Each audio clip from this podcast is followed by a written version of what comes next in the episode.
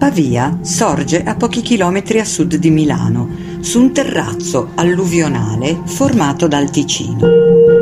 È proprio per congiungere le due rive di questo fiume, il quale divide il centro storico dal quartiere di Borgo Ticino, che è stato realizzato il Ponte Coperto, uno dei simboli dell'antica città.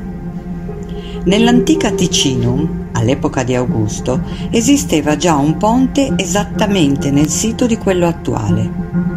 In seguito la struttura fu distrutta e il passaggio del fiume poteva essere effettuato solo in barca.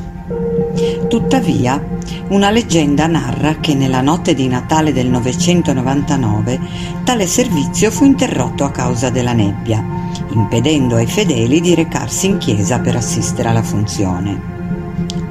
Un uomo con uno sgargiante abito rosso promise quindi di costruire il ponte in pochi minuti, in cambio dell'anima della prima creatura che lo avesse attraversato. Gli astanti rimasero ammutoliti per tale proposta, ma un personaggio dagli abiti dimessi accettò. Così il ponte fu eretto, ma l'umile personaggio che aveva sottoscritto il contratto satanico era in realtà l'arcangelo Michele, accorso in aiuto dei pavesi Costui incitò un caprone ad attraversare il ponte per primo, mettendo in atto uno dei metodi più diffusi per ingannare il maligno. Il demonio si infuriò per essere stato gabbato e scatenò tuoni e fulmini. Tuttavia, il ponte era talmente solido da resistere alle sue offese negli anni successivi, per scongiurare un eventuale ritorno del Signore degli Inferi, al centro del ponte fu costruita una cappella dedicata a San Giovanni Nepomuceno, patrono dei fiumi.